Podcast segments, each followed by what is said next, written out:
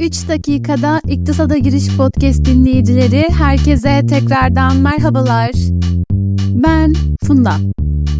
Ekonominin bu kadar gündemde olduğu şu günlerde, herkesin ekonomiye ihtiyaç duyduğu şu günlerde ve tabii ki herkesin bir ekonomi profesörü edasıyla ekonomi konuştuğu şu günlerde nacizane ben de ekonomi hakkında terimlerle olsun, günlük hayattaki haberlerle olsun ya da yatırımsal faaliyet haberleriyle olsun sizlere bir el kitabı olma mahiyetinde olmak için bu podcast'i sizinle paylaşıyorum. Ekonomi konuşmaya hazırsanız 3 dakikada iktisada giriş başlıyor. Bu arada yeni bölümlerimi kaçırmamak için beni takip etmeyi unutmayın. Son yayınımda asgari ücret hakkında konuşuruz bir dahaki yayın için demiştik ama Çalışma ve Sosyal Güvenlik Bakanı Vedat Işıkhan yeni yıla geçerli olacak asgari ücreti ertesi günü açıkladı. Tabii ki hepiniz haberdarsınızdır ama ben yine de bir hatırlatma yapayım. 1 Ocak 2024'ten itibaren asgari ücret artık 17.002 lira olacak. Asgari ücretin açıklanmasından sonra kamuoyunda haliyle bu 2 liranın nereden geldiği merak konusu oldu. 2 liranın arkasındaki hesaplamada aslında aylık ücret değil günlük ücret saklı. Aslında asgari ücrette 2 TL'nin yanında kuruşluk küsurat da bulunuyor. Yeni asgari ücret brüt olarak 20.002 lira 50 kuruş, net ise 17.002 lira 13 kuruş olacak. Tabii ki de bu 2 lira, 2 lira olsun diye konmuş bir şey değil.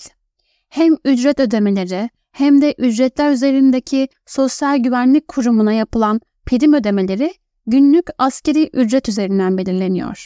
Bu nedenle asgari ücret esasında aylık olarak değil, günlük olarak belirlenmekte. Günlük tutar 30 ile çarpılarak brüt asgari ücret hesaplanmakta. Günlük asgari ücretin küsuratının kesin sayı vermesi için ise brüt ve net asgari ücret küsuratları olabiliyor.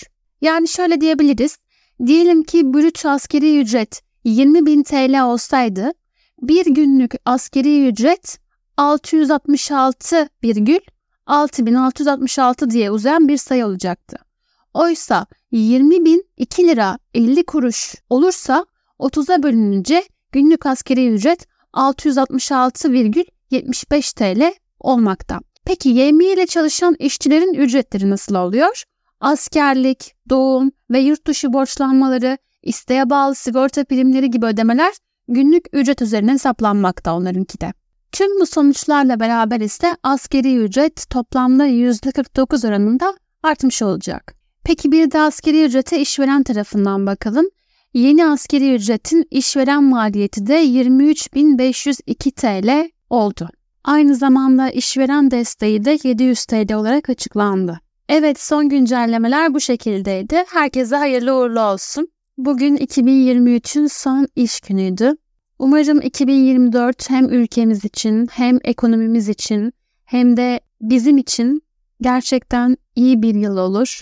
Bu sene ilk yayınımı 12 Mart'ta yapmaya başlamıştım. Her geçen gün ise beni dinleyenlerin ve takipte olanların sayısı artmakta. Öncelikle sizlere bunun için çok teşekkür ederim. Yeni yılda da daha aktif bir şekilde burada olmayı umuyorum. Herkesin yeni yılı kutlu olsun. 2024'te görüşmek üzere. Hoşça kalın. Kendinize çok iyi bakın.